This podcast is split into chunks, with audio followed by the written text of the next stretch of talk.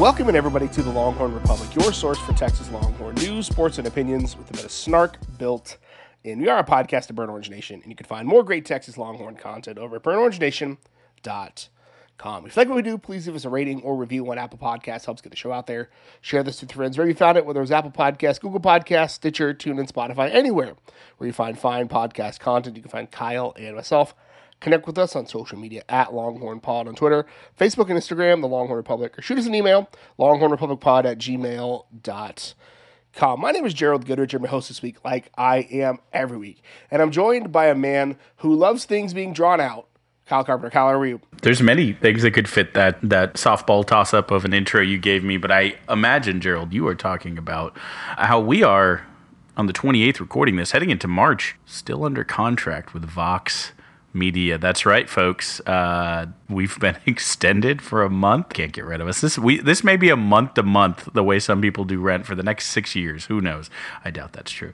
Uh, but um, that's the news. That's what it is. We are um, still incredibly loyal to the Vox Media brand. Thanks, uh, Dad. Uh, uh, thanks, um, big big Vox uh, for the the paycheck. So yeah, we have another month on the Vox. Yeah, so we promised you an update last week because, well, we figured this would be uh, the final one that would go up on the podcast feed, but then we got some news and we shifted it back a day because, well, why not, right? So uh, the news is that Vox, uh, due to some logistic things and getting our uh, our podcast feed migrated to like for like some insider baseball uh, has extended the contracts for all of us like a month. So we've got another month as they work to to migrate our stuff over. So good news for those of you that are loyal listeners been with us for a long time or just new to the podcast and just subscribed you don't have to do anything.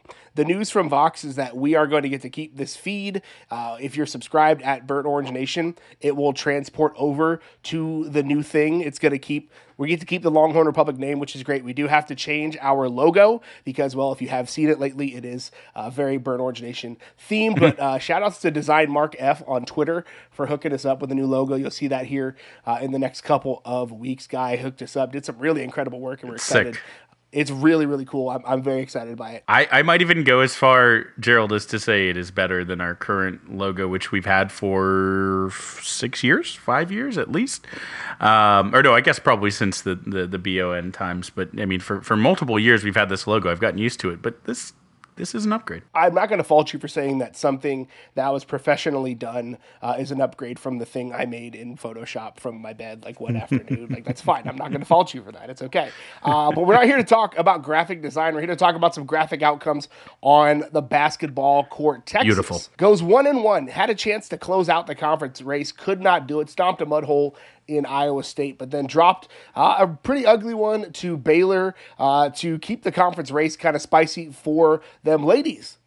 Weirdly enough, same problem. Stomped a mud hole in a team, uh, rival team, which felt great, but couldn't get it done against Baylor. We'll talk about a big baseball matchup happening uh, right tonight as we're recording. Exciting. We love breaking news. And then a lot of championships were won this weekend, Kyle, in the 40 acres. So we've got a golden down the 40 brought to you by a couple of swimming teams who continue to dominate. Obviously, we'll do all our fun burn orange lenses, Godzilla Tron, bang the drum, all of that fun stuff. But we start on the hardwood. Texas drops one spot in the poll to number nine after going one and one in ranked matchups through the week. Absolutely just t- beat the tar out of Iowa State 72 to Wonderful. 54 honestly was a snuff film for most of that game.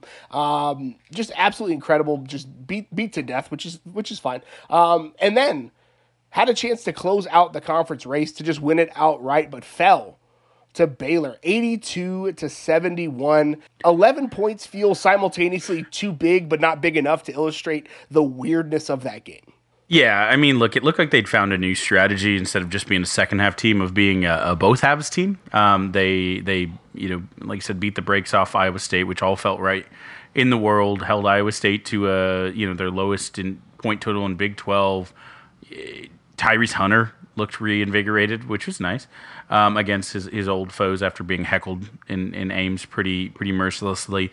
Um, but then against Baylor, even though they got out um, on an early 16 and 0 run to put them up 18 to 4 and it looked like wow texas is just going to jump out and just beat people Baylor had an 18 0 run, and Texas never really got in it. They had their spurts.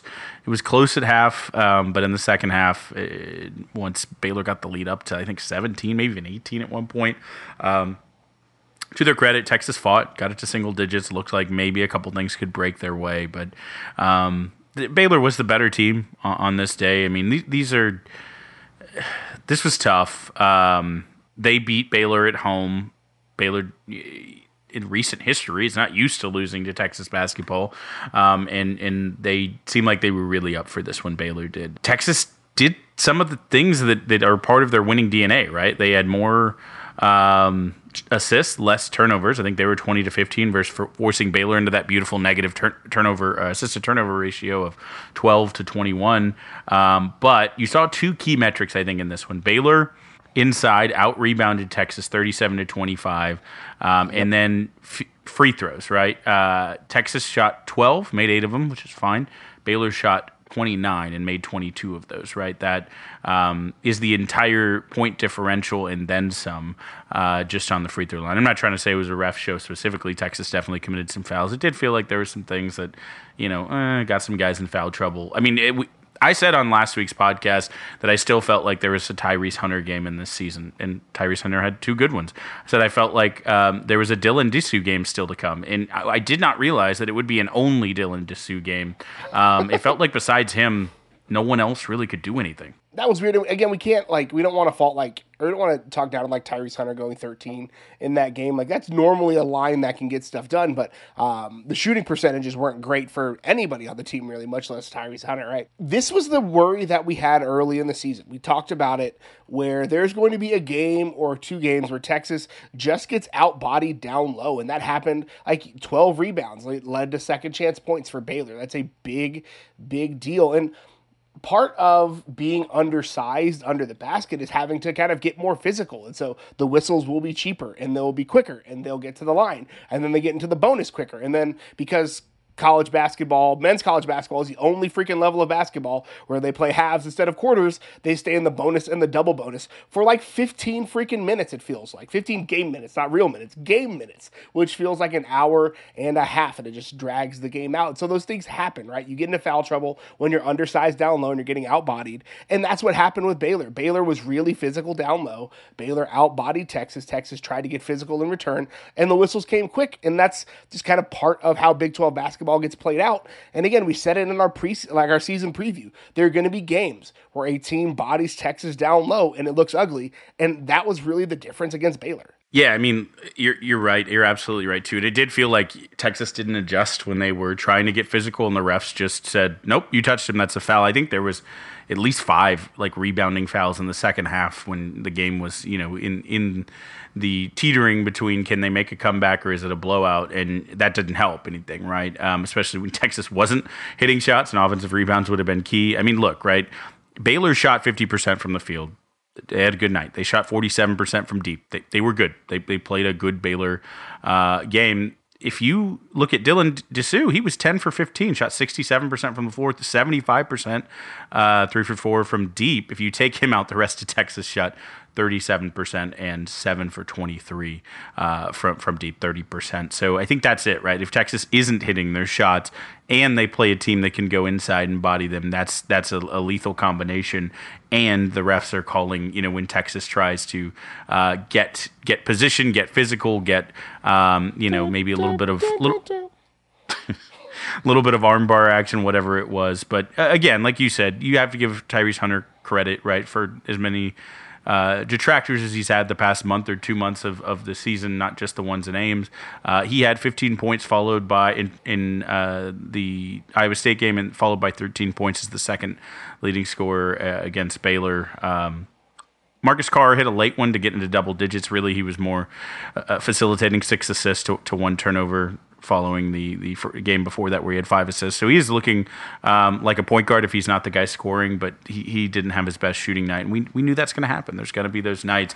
And who is it that steps up, right? If, if Allen and, and Rice both struggle, they got 12 in this one, but uh, it wasn't electric. You know, if, if that happens, we said, who steps up? And it was Disu but then they didn't have the defense to to capitalize on that, right? I think a Texas team that scores 71 hopes that they might win that game, right? If you hold a team in the 60s, uh, but you you certainly um, give up 82, you're gonna have to you're gonna have to score, and Texas didn't have it on the night, and that's unfortunate because, like Gerald said, this was a chance to at least put themselves in a very good position uh, with the, the final two games rem- remaining, um, which aren't easy. Uh, but it was a road game, as I mentioned previous podcast. It's almost impossible to win on the road in the Big 12 in men's basketball. It's it's legitimately harrowing experience, um, but Texas failed to do it. So now they've got to go on the road to pick up a win to keep themselves uh, firmly in the mix. They've got TCU in Funky Fort Worth uh, Wednesday, the day you're listening to this,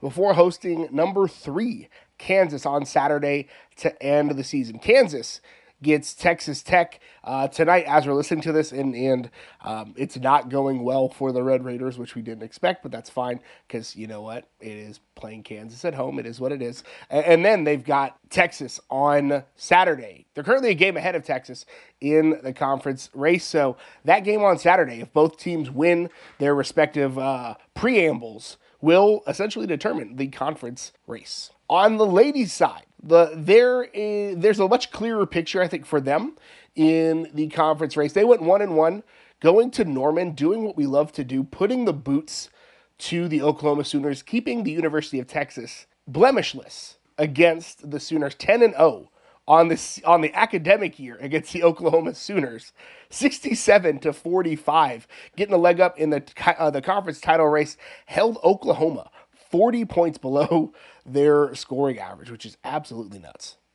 Yeah, OU was averaging 90 over their last five in Big 12 play. They've been on fire, uh, and again, Texas held them to half of that, to 45, which is which is wild. It just goes back to show they're 18 and 0 when they hold people under 60 points. You know what a Vic team's DNA is, and and he knows it as well. Um, they outscored the Sooners big in the second half, 40 to 22. They had two quarters in this game in which they held OU uh, to single digits in the second and fourth quarter both. So um, great offense on the Texas side for sure, but but that trademark defense, I think, is what you saw. Shaylee Gonzales with 19, Rory Harmon, 14 points, 8 assists, 7 rebounds, put up one of those beautiful box uh, score fillers that, that she uh, has, in her really sophomore season, become known for, right? As she's become an even better rebounder, uh, even better assist per game than last year, where she was stellar and still continuing to score. She's doing it all. DeYona Gaston had a double double. Shay Holle had 11 uh, second half points, actually had 11 points just in the third quarter. So you love to see a player get an explosion like that. Shay Holle would be an important player down the the stretch for them with her defense and her running and her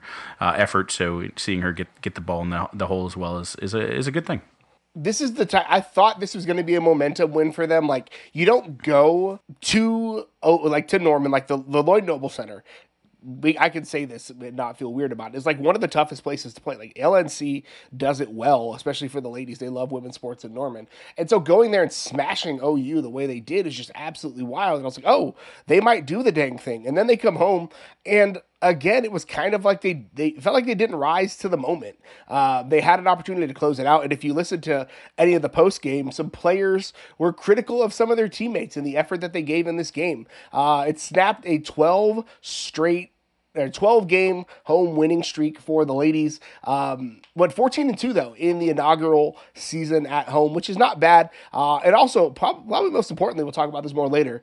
They got 10,000 fans in there, which means that they had 154 actually pledged to the Neighborhood Longhorns Foundation, uh, Neighborhood Longhorns program, uh, which is absolutely incredible to hear. Yeah, we'll let Gerald talk about that. But it was senior night. They honored seniors Anissa Gutierrez and Fem Masudi. Not the two, you know, names that jump out, but two um, players who, certainly uh, contributed both to the the box score and, and the culture this season. So it, it is a reminder that this is a young team, right?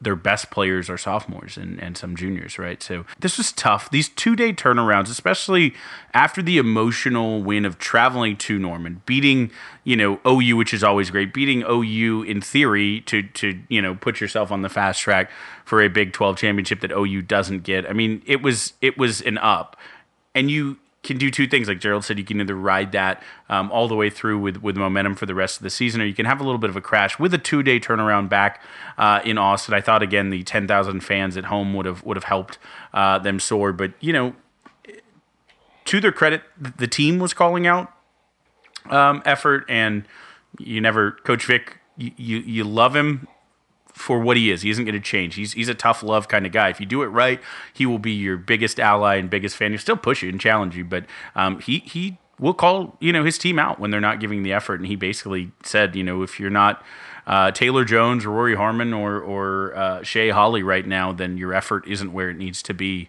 uh, heading into the end of the season. So you know, a call to action. We'll see how they close out. Um, but but basically, I mean. Baylor just won this game, right? Same as the men's. Baylor outscored their quarters in the women's game, three out of four, and then the one they didn't, they tied them in the third quarter. So they just won this game, right? Texas um, shot 35%, 27% from deep. They just didn't have it. Um, Baylor shot 55% in the first half, 44 in the game. They were just putting the ball in the bucket easier. Texas did the thing that they wanted to do. They out rebounded Baylor with more misses. Uh, they were able to get more rebound, 41 to 35, 18 offensive rebounds, which gave them an 18 to 6 advantage in second chance points. Like on a game like that, you say, hey, Texas probably wins that game, right? If they could have gotten a few more stops, if they could have gotten back, they've been getting beat a little bit in transition, which again is an effort thing, right? So if they get back, hustle back, play that brand of Vic defense, they probably still find a way to win this game um, because they, they did some things right, even on a poor shooting night, right? That's not an excuse for, for a, a Vic coach team. He doesn't, you know, if the ball doesn't go through the hole, we'll just, you know, take more shots, get steals, get turnovers, play defense, limit their possessions, and keep you know keep trying and, and get the rebounds and put it back up. Um, you know he, he has a plan for, for when the ball's not going through. It's tough to win, but you know the, I think he felt very much that they could have and, and, and probably should have sealed the the championship in this one. I mean, Vic Vic Schaefer is, and I'm, I'm, gonna say this. I think Vic Schaefer is a lot of what Chris Beard wants to be, where it's like I coach you hard and I love and, and uh, I hold you accountable, but I do it because I love you and I care about you. I think like Vic Schaefer pro- does it in uh, a way that probably may rub people the wrong way, but I think it's absolutely what uh, has worked for him in in um, his career. But I think Baylor forced Texas into some bad shots, and Texas couldn't hit him. And that's normally how Texas wins these games because yeah. you, you look at Texas's record, and this is your stat, Kyle, but I'm gonna steal it. Like when Texas holds teams below 60, they're undefeated, 18 and 0 on the year, right? Mm-hmm. So like Baylor forced Texas to take bad shots. Texas took bad shots, and Texas missed bad shots. That's how that's that is basketball in a nutshell. And so mm-hmm. Baylor did it well for them and kept Texas from uh, clinching the conference. And a couple, a couple just additional things on that, right? It's defense, defense, defense. When they hold teams, like you said, below sixty, it's eighteen zero. But when they allow more than sixty, it's four and eight. It's it's you know it's pretty stark. Uh, they don't win shootouts. Not, not this team. They're not built that way. They rank tenth in the NCAA in turnovers forced per game, uh, eighth in NCAA in block shots per game. They hold a 382 to 200 advantage over opponents in points off turnovers. That is how they get offense is through defense. I mean, that's 182 points. That's a lot of wins right there.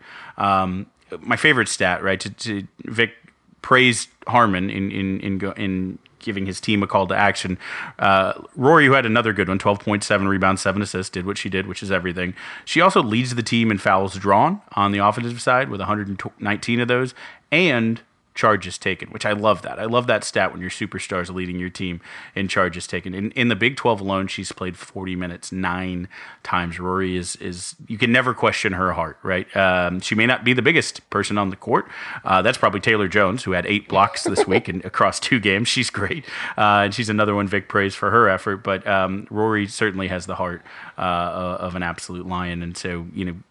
I hope Rory herself, a sophomore who's become the team leader, um, you know, certainly one of the best players in the country. Um, calling the team out is the thing. If it's not Vic, then it's hey, that's my teammate calling me out, and we'll see something uh, a little bit different because it's it's theirs to win. The home stretch is is they control their own destiny to an extent, um, and then you know the Big Twelve tournament and ultimately uh, the, the, the March tournament. So.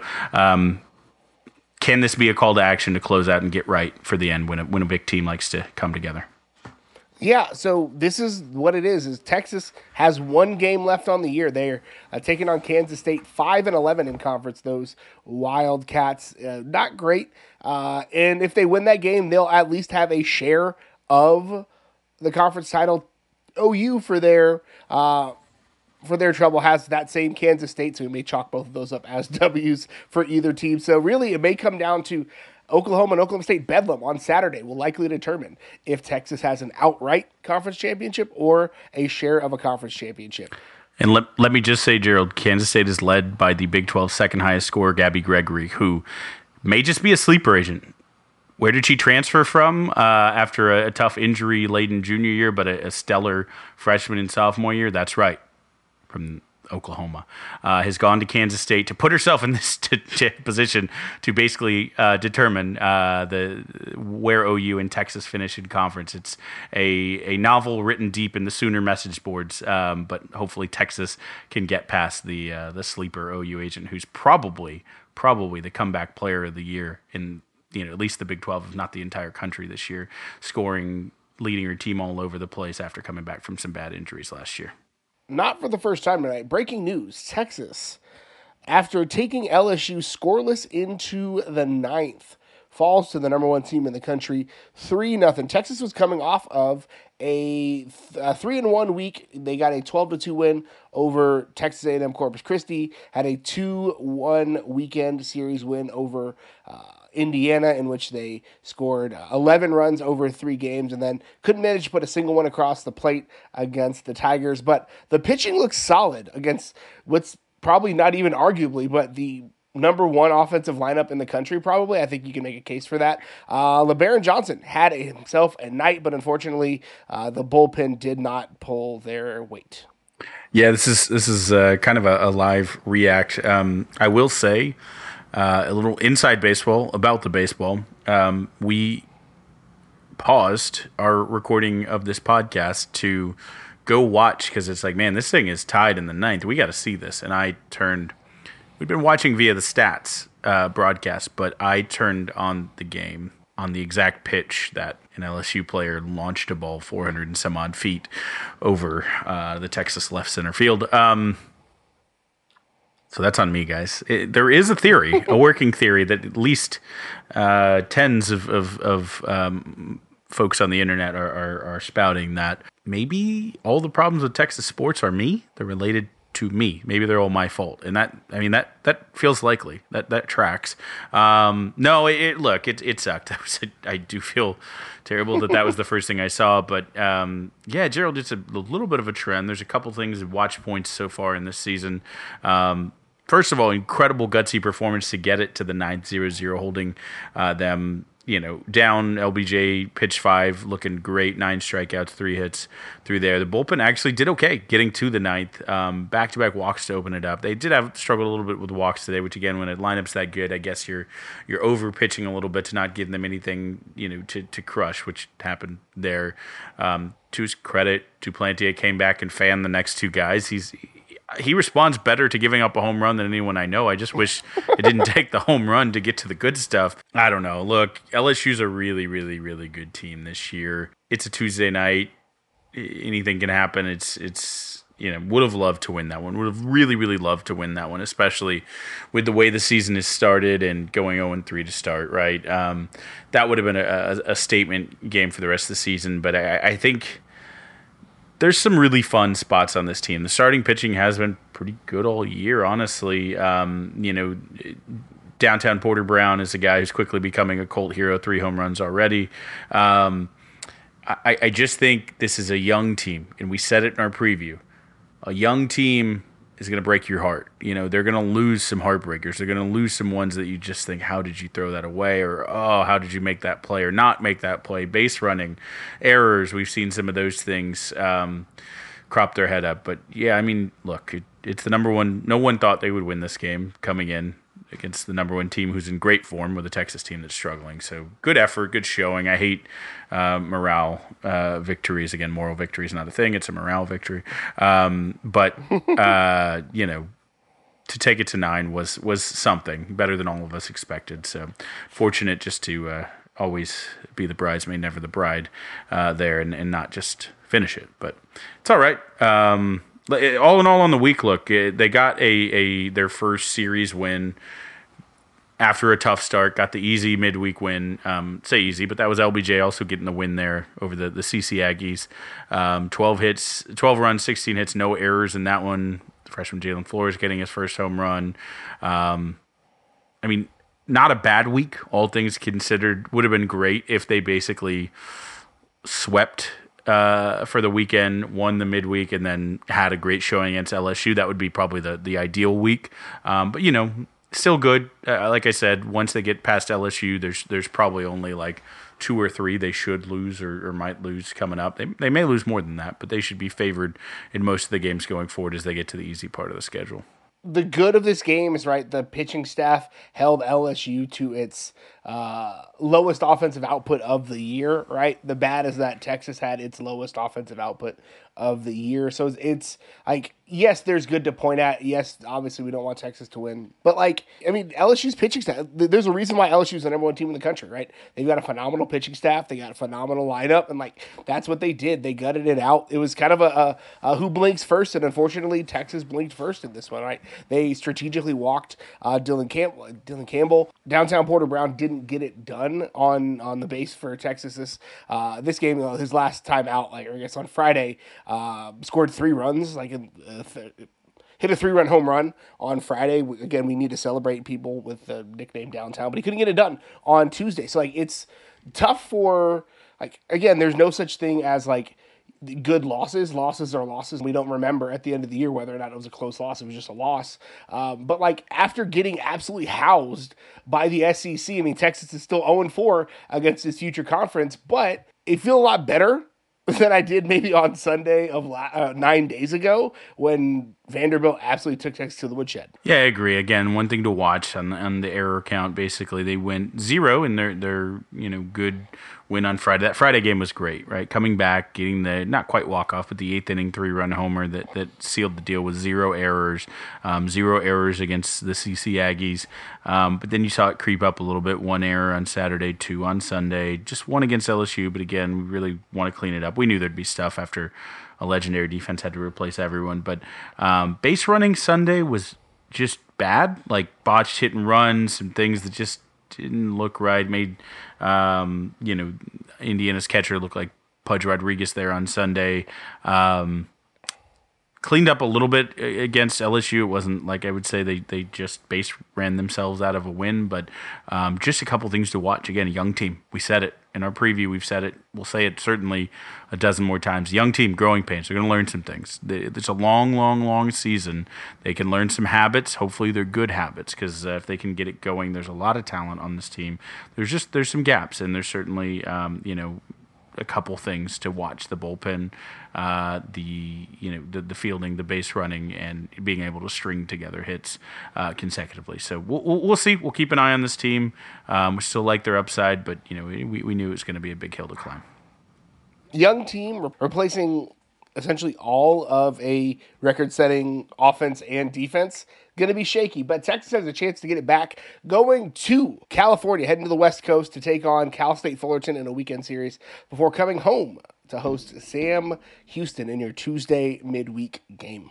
So that's the part of the show where we whip around the rest of campus and we pop some champagne, downing the 40. Let's start in the pool, Kyle, because they won some championships. Number two, women's swimming won its 11th straight Big 12 championships, all have come under the captain, Gail Capitani, the, the myth, the legend. 20 of 21 events this weekend. Absolutely incredible. The men did the same thing 20 of 21 events, but for them, uh, multiply that record by four 44 consecutive conference title under Eddie Reese. 65 of those bad boys in school history. I think it, like, I, I do think it gets a little bit lost. Like, we'll take a moment. This will be, we, we don't always wax poetic on the goat of goats, Eddie Reese, the, the greatest college coach of any sport in history, right? Like, there is no one as dominant in their field, maybe at anything ever, as Eddie Reese is at coaching men's swimming. 1980 to 2023 is a long time. Like, there have been many presidents. Uh, there have been people who've had kids and grandkids in that span. Um, I don't know, maybe great uh, probably not great grandkids. Uh, but it's you know it's uh, it's it's a long time. Eddie Reese is a freaking legend. Like I, I don't know, like.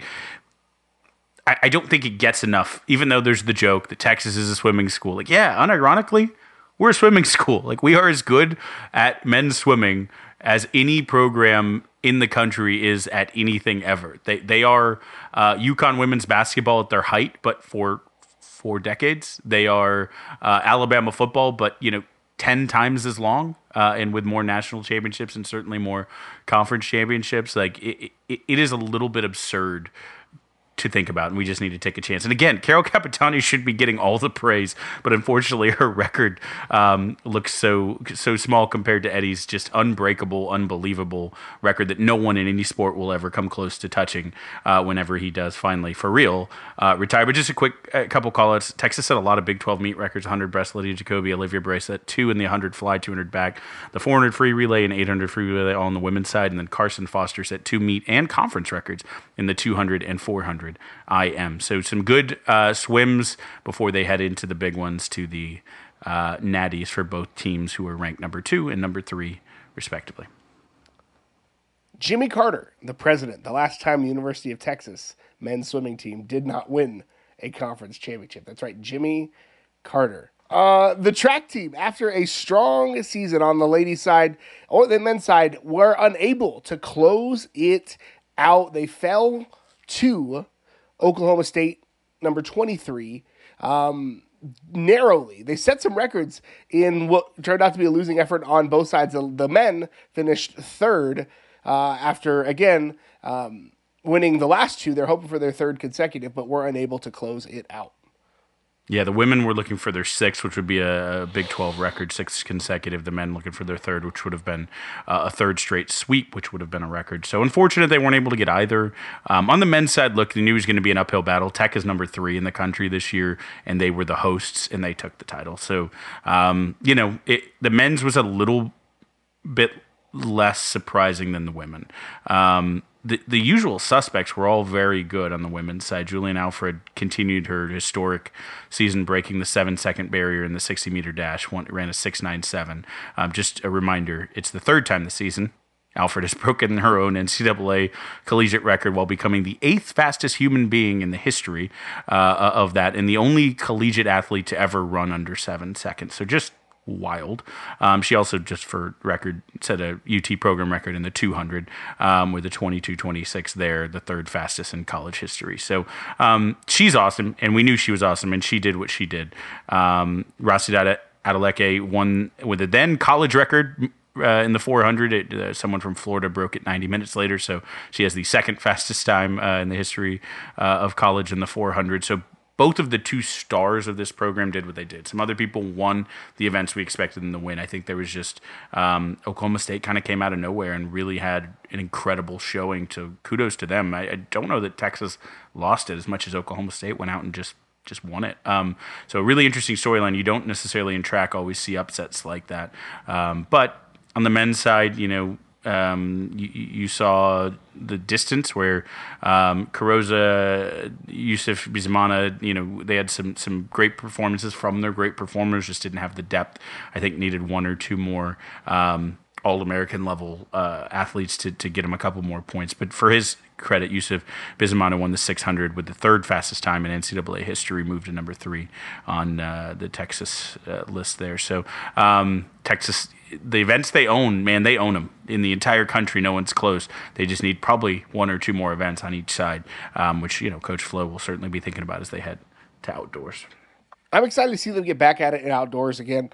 I think there's a direct correlation between Piperis and conference championships on indoor track. I don't know. Maybe that's just me, but outdoor season right around the corner little little Piperi did get six points in his in his uh, shot throw. So yeah, you know, we still have one. We just we just you know maybe he's not not the, the biggest one. Remember, don't call him that to his face. Softball goes three and one on the week at the Lone Star Invitational. Lost to number ten Virginia Tech in the opener, six to five. Then beat Virginia Tech eight to two on Saturday. Uh, Abilene Christian eight nothing in five, and then and then honestly, I feel bad for Texas Southern, twenty-two to nothing in yeah. the fifth. Like we could have probably called that a little bit earlier, maybe. I don't know. He's already dead.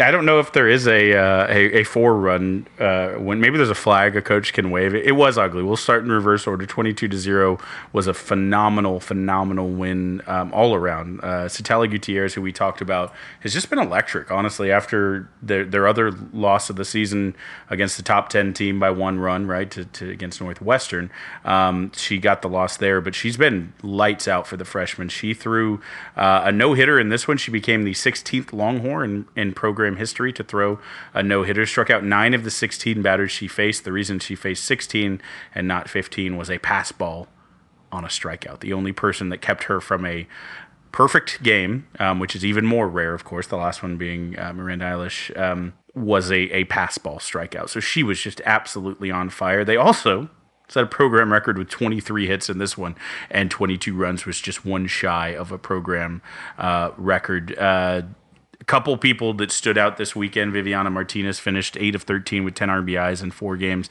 Leighann Goode, who came in with a 10 game hit streak, sadly saw it fall in the first uh, game of the weekend. Um, ended at 10 games, which is again the, the program record for a uh, hit streak to start your career at Texas.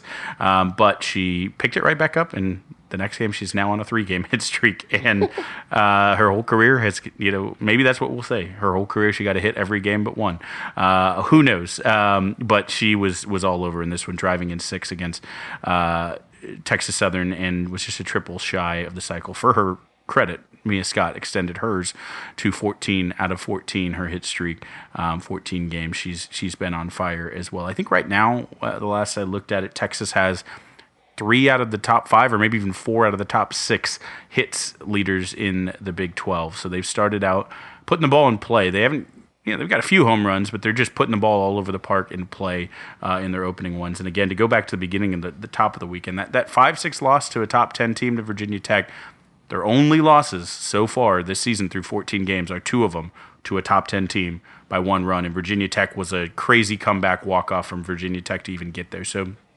this softball team is uh, is looking good. Yeah, I mean, stop me if you heard this before. The Big 12 gonna be nasty. Softball this time, not not baseball, not basketball, not football, softball. Next up for them, they've got North Texas, who's just outside of the top 25, before hosting not the Lone Star Invitational, but the Longhorn Invitational against uh, Princeton, McNeese, Tennessee State, and number 24, Louisiana Raging Cajuns, coming to Austin. I can't imagine a group that I would more like to see have a conversation around a table than a Princeton grad uh, two Louisiana uh, folks from McNeese and Ooh La La, or excuse me, Louisiana, Just and then and then Tennessee State. Um, throw a Longhorn in the mix and it gets wild, but just what a what a what a pairing of four. I, I just want to be there for the intellectual banter. Go on, Gerald. I'm proud of whoever put this set of schools together. uh, moving on to the links. Number eight, women's golf has some more time left in the Darius nice. Rucker Intercollegiate, but they're up to fourth place after two rounds in a field that includes 11 top 25 teams, four of which are in the top 10. On the men's side, number 15 men's golf finishes second in the Southern Highlands Collegiate in Vegas. Who, I mean, who goes to Vegas to play golf? That's That seems terrible, right? No. Uh, so they were two strokes off the winner, Illinois, who shot absolutely just dumb 11 under uh, on the last day to win a 21 under. Again, the field, this was a stacked group, uh, nine top 25 teams, including five in the top 10. So Texas coming out second. Not a bad outing for the Horns. Agree. This should probably move them into the top 10, I would think. Um, and it was mainly led by freshmen, right? Um, Christiaan Maas fired his uh, collegiate best six under in the first round, played well throughout the entire week, and was uh, second in the individual standings. I think he was also two strokes uh, away from, from taking the top honor there. And then Tommy Morrison, who we've talked a lot about, and he lived up to the hype in his first true debut, right? He, he did play in Hawaii with the canceled tournament, but uh, in his first uh, three day tournament, um, finished ninth at seven under, and his, his full debut looks big in many ways. Um, but uh, the other two freshmen, Keaton Vo, Jacob Sosa, both in the top 25, as well as grad transfer Brian Stark, also in the top 25. Vick, outside of the top 25, probably was the difference in this one. And just hope that he comes in in the clutch and, and kind of can get consistent here for the, the, the run in. But um, this is a top 10 team, and it, and it looks like it. And it's really, again, freshman led. I just want to point out, Gerald, who wants to play golf in Vegas, who wants to play golf in, in South Carolina. I mean, literally, these are bachelor party golf destinations on either coast um, that our men's and women's team are, are, are getting to partake in. And again, Darius Rucker in Intercollegiate is, is one of my favorite sporting events on the calendar. Not just because we can make fun jokes about it. Number two, men's tennis beat number 40 Texas A&M as it should be 5 to 2. Texas won the doubles point in four singles matches, clinching at 4-1 on their way to a fourth straight win in the series. They take a week off before traveling to Stanford to take on number 24, those darn trees. And on the ladies' side, they took on the trees, falling five to two. Stanford has four top hundred ranked singles players, which probably helped them a little bit in this one. Yeah, I think I think Stanford is a candidate based on that to, to really skyrocket up the, the rankings. UT will probably fall a little bit, hopefully not too far outside the top ten because they've had a, a solid season. They just don't have the top heaviness that they've had in the past. But Stanford has the number five, number twenty, number twenty five, and number seventy two ranked singles players. That doesn't to me sound like a top 22 team. That sounds like a top 12 team. So I could see Stanford moving up the next couple weeks. But uh, to her credit, junior Taisiya Pachkaleva. You said it. TP, as as uh, I forever will call her, uh, earned victories in both singles and doubles. So you know, just need the team to get on that momentum for their their next one coming up when they are in the H. How would you feel about going TYP in honor of Michael Jackson's Ooh. real goat, PYT? Let's. I said it. There you go. PYT. Probably my favorite Michael Jackson song. Dirty Diana. It's a rare one. It's it's not it's not a common pick, but that's me. It's a good one. But speaking of nothing we just talked about, Texas heading to Houston to take on Rice on Saturday. All right, Gerald. Now let's take a look at the world through some burnt orange lenses, keeping it on the hard court. Eliot Spizzirri named the MOP of those indoor nationals. I think this came out just between our shows, but uh, named to the all tournament team. Texas finishing runner up there. There unfortunately were a lot of horn frogs on that team, but none above Eliot Spizzirri, who took the MOP as the number one singles player. He is on a Peyton Stearns type trajectory this year. And I say that because Peyton Stearns was on hand for the Stanford uh, match to be honored as the 2022 Honda Award winner for women's tennis. Um, remind you that she was the NCAA singles champion, a three time All American in both singles and doubles, 2022 Big 12 Player of the Year, and the Big 12 Championship. MOP. She's a G O AT as well, uh, now on the professional circuit against Spizzirri. Um, doing that on the men's side, and you love to see it. You love to see both of these teams um, have national championship aspirations basically alternating years. I can take that. I can handle that. Uh, just one year men win it, next year women win it, next year men. Yeah, that's fine. I, am perfectly fine with that rotation.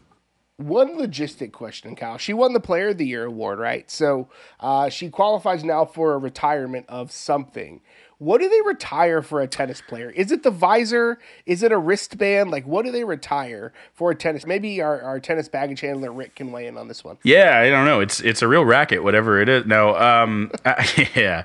Uh, for you know, for uh, is it the shoes? You know, is Ooh, it is maybe. it because you know I think people fail to realize the the more than almost any athlete in any sport, the shoe in tennis, right? You're doing so much quick lateral movement, so much planting and lunging. Where you know, like if you had a Zion William uh, Williams event um, going on where he blew out the uh, the Nike against uh, against North Carolina, you know that, that could that could ruin a career. May, may have done so for Zion, but uh, tennis they they rely on the shoes. So I'm going to go with maybe the shoe. I'm down with it. I like it. Retire the shoes. Do it, Del Conte. It's, uh, Gerald, this one hasn't happened yet, but the news is still exciting because the dynasty is is finally uh, starting. The the new super team, the Phoenix Suns, will officially have a Kevin Durant uh, as a part of their already great team. Um, he will expected to make his Suns debut the day you're listening to this uh, against uh, Charlotte and the Fighting Michael Jordans. Um, so Katie certainly had to get back in time there. Remember, it's 2023. It's your Jordan year, so um, you know go out and, and, and make it great. Same to you, Kevin Durant. He's one for one on super teams. Let's see how this one works out. Yeah, I love it. Um, something I don't love as much, but if you're plugged in, probably not the biggest surprise in the world. 2023 four star cornerback Jaden Allen officially decommitted from Texas, opened his recruiting back up. Gerald, tell us a little bit about this and what rippling effects maybe it could mean. Yeah, so Jaden Allen was one of those early mem- members of the recruiting class, and I like it's hard to hold on to a rec- recruitment uh, that long. Those early commitments, I do not ever set my watch to them. This is like the second one of those really early commitments to decommit uh, from that class. He's a he's a stud corner. I mean, Alabama, Georgia are all knocking on his door. I think some of this may have to do, and I'm curious to see how this plays out. But B.J. Allen is, is his older brother. He was a member of uh, a previous recruiting class, and he hasn't really like he didn't even push for like time on special teams this year. So I'm curious to see um, if this has any, uh, if we're reading too many tea leaves, or if this is something specific, uh, and maybe BJ is also uh, looking for greener pastures. We shall see. Like you said, there's plenty of time in this class to uh, to make up, and we may just have um, some some good news to talk about in that class very very soon. We'll talk about that one in just a moment. Um, Gerald, for now, let's take it home with our final two segments, starting with Godzillatron. What have you been watching on your giant screen? Uh, so a little bit of watching, a little bit of reading. So I mentioned this several weeks ago, but I started reading um, a, a, graphic novel or a comic series called The Once and Future. It's it's uh, a little bit of a weird premise, but essentially these these British nationalists are trying to uh, make Britain great again, and they're trying to do so by resurrecting King Arthur. Uh, and so all sorts of weirdness happens, and it's kind of a monster of the week kind of situation um, a little bit. I'm enjoying it. It's fun. It's like dumb. I don't have to think about it a lot but it's funny and like got relatable characters. And obviously like netflix owns the rights to like all of the boom comics is what this like comic imprint is called. So like netflix is sitting on money because the things that make them a ton of money are like supernatural shows like stranger things and the british monarchy. Like those two things that print money for netflix right? Downton abbey the crown right? Like bridgerton like, just get on it. Make this show. It'll make you a ton of money. It'll be super fun.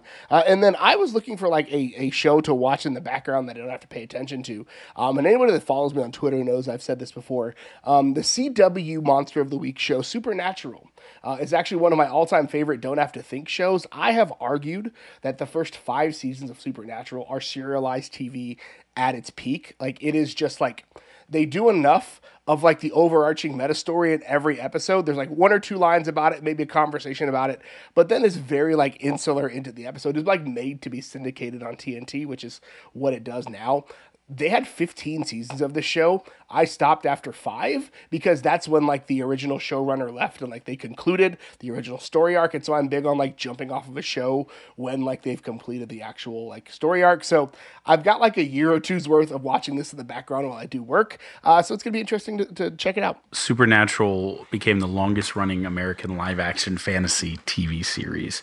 Um, in its 11th season. Then it did four more. Uh, I've never watched it. Is Jeffrey Dean Morgan part of that original cast? Is he like in a, in a lot of them? Yeah, okay, first then, season shows up quite a bit. Then I will never watch it with my wife because uh, she's she's yeah she's a big fan of Jeffrey Dean Morgan. So we, we will not be watching that. Sterling K. Brown also shows up early early career. Sterling K. Brown, Mrs. Carpenter might just leave you. I mean, I'm I, Sterling K. Brown is a handsome devil. You know that one Very. might be as much for me. He's a fantastic actor as well. All right, so I watched the kind of opposite. I went um, high drama serialized documentary. Um, I've talked about it before on this podcast. I think Formula One's Drive to Survive on Netflix is this really, really fascinating phenomenon. I think it is single handedly responsible for growing that sport in a way that I don't know any specific media outside maybe like the FIFA video game series for soccer in, in their American fandom, um, right? That might be the only analog there. It is a great, great, great show. I prefer it to the live seasons. My my wife, you know, is is super into cars and will um, wake up and, and watch F1 races or at least certainly keep up with the events each week. I don't even care. Like I'll kind of keep the general storylines. I'm saving it all up for when the season comes out and it did come out this weekend and we binged the entirety of it, all of season 5 of F1 Drive uh, to Survive. It is it is fantastic um, as always, right? Season 4 ends on a, a crazy real life drama, um, a, a, a you feel like this is the point in the series in, in, in the kind of hero story arc where Max Verstappen, who is absolutely the villain of the sport, he's the worst. Um, if you think otherwise, tweet at tweet at me and let me know. But you're wrong. Um, Max Verstappen takes over the throne, and we're right now at the point where the hero is uh, outcast, and, and Lewis Hamilton has you know uh, lost his superpowers, and now he has to train uh, with some dark shadow ninja somewhere in in some nether regions. But will certainly make a comeback, or maybe Ferrari will. I don't mind Ferrari at all uh, if they can just get their stuff together. But anyways, it's a um, it's a it's a really just phenomenal show that, that gives super millionaire drivers and super billionaire owners like personality um, in a way that's very interesting. It, it's just a great show. Like if you haven't watched it, and my first round of recommendations didn't do it for you. It's it's in season five, and I still like binge the whole thing in a day to three days when it comes out because it's it's so good. But we finished all of that, um, and on Sunday still had a bit of time somehow. Um, this was our, our kind of lazy do stuff around the house weekend as well. Um, and it recommended the Netflix next show it recommended was called Full Swing, which is the same exact thing. Netflix is like, wait, this works for us. Instead of betting on live sports, they're betting on high drama, well shot, you know, after the fact released serialization of a season um, edited for, for the most dramatic effect. And they did this with the PGA Tour, and it happens to be the year that Live Golf started, so it's you know super drama. But I only watched the first two episodes, and I will say the first two are very Longhorn centric. Uh, the first episode focuses on uh, the relationship between Jordan Spieth and Justin Thomas, and the second episode, you know, starts kind of showing uh, Koepka, but then really focuses on the rise of Scotty Scheffler. So if the show is basically just uh, an hour each of singing the praise of, of the University of Texas golf golf alumni, then then sign me up. When's that Ben Crenshaw or Tom Kite uh, episode coming homie? But um, no, I, I'm sure they look at other players, which probably won't be as fun. But you know, so far, two episodes in, it's, it's great. Uh, we've had the the UT band playing at the Austin um, F1 uh, uh, event, and and a lot of Longhorn. Uh, iconography, and then we have uh, two UT golfers. So uh, that's the way I like to spend my my Netflix sports documentary weekend. Is just basically with Bernard Lenses. Now is the part of the show where we honor one of the best traditions in all of college athletics, Big Bertha, and we bang the drum. Brought to you by Joe Ruiz. So, Kyle, what are you banging the drum on this week? Gerald, uh, the NFL draft is is sneaking up on us. It's uh, basically two months. Uh, well, I guess today's the, the 28th when we're recording this. You'll, you'll hear it on the uh, the first, but yeah, give or take two months away. It is right around the corner. This is the fun draft season where you know people are are talking themselves out of people, talking themselves into people. You know, combines will come shortly. Numbers will will make s- certain people darlings. Um, the camps are, are going. The interviews are happening. People are falling in love, right? And we know there is a running back that is just the talk of the town. Um, you know, a a phenomenal high school uh, player who came to the University of Texas, carried the ball many, many times, many touchdowns to great aplomb. Of course, I'm talking about Longhorn legend Roschon Johnson. You may have thought Bijan Robinson there, and he himself is is a legend, and, and he will do great. But Roschon's turning some heads. Um, a, a player who we all knew as Longhorn fans was a phenomenal human being, an incredible team first, do it all. I will block, I will catch passes, I will, you know, do literally whatever is needed for my team to win football games. A player who has all the tools, who has all the heart, who is one of you know just a natural leader who who changed uh, his position from quarterback to running back in order to serve the team, and ultimately ended up serving himself because he is he is rising up draft boards. You know, he I think started. You may have seen projections. He was somewhere like uh, you know, late. Can someone take a flyer on him in round five, or you know, is he the top one of the top twenty running backs? So now people are talking about he might be somewhere in the six to eight range of running backs taken, right? Like, which is wild that Bijan will almost certainly, well, no, almost will certainly be the number one running back and maybe a top, you know, as high as like fifteen pick. Um, but Roschon is so good and his looks so good, and he's doing the things in pass protection and doing the things in in you know camps and interviews right now as as uh, he's going around and and just winning fans left and right. And it's no surprise if you know Roschon Johnson. We said that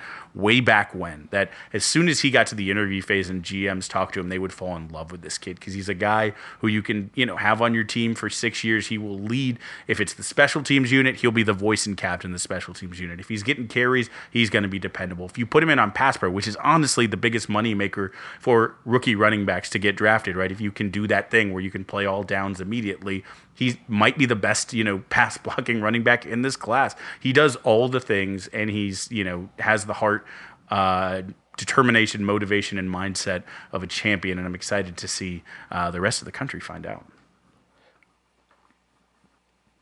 Easily the best, most heralded player out of PNG, right? Like 12,000 yards, like 160 touchdowns in three years as their quarterback. Like, in had would have been well within his rights to try to battle it out at quarterback. Tim Beck brought him in for a reason. He would have gone into a tough situation, would have sat behind Sam for two years, but instead, um, I think he made a team first decision. He also probably realized he could see the field quicker and maybe make a, a place for himself. But like, I love seeing a guy get rewarded for uh, making that type of selfless decision. So absolutely incredible. So I'm banging the drum this week on Texas fans getting out to support the ladies and how that turned out for the neighborhood Longhorn program. Again, we talked about it in the women's section, uh, but 10K fans, 10,000 fans showed up. And so there was an originally $10,000 on the line from Vic Schaefer's pocket. Turned out a lot of folks matched him. He had five donors match his $10,000 mark. And then some other smaller donors got it up to more than $150,000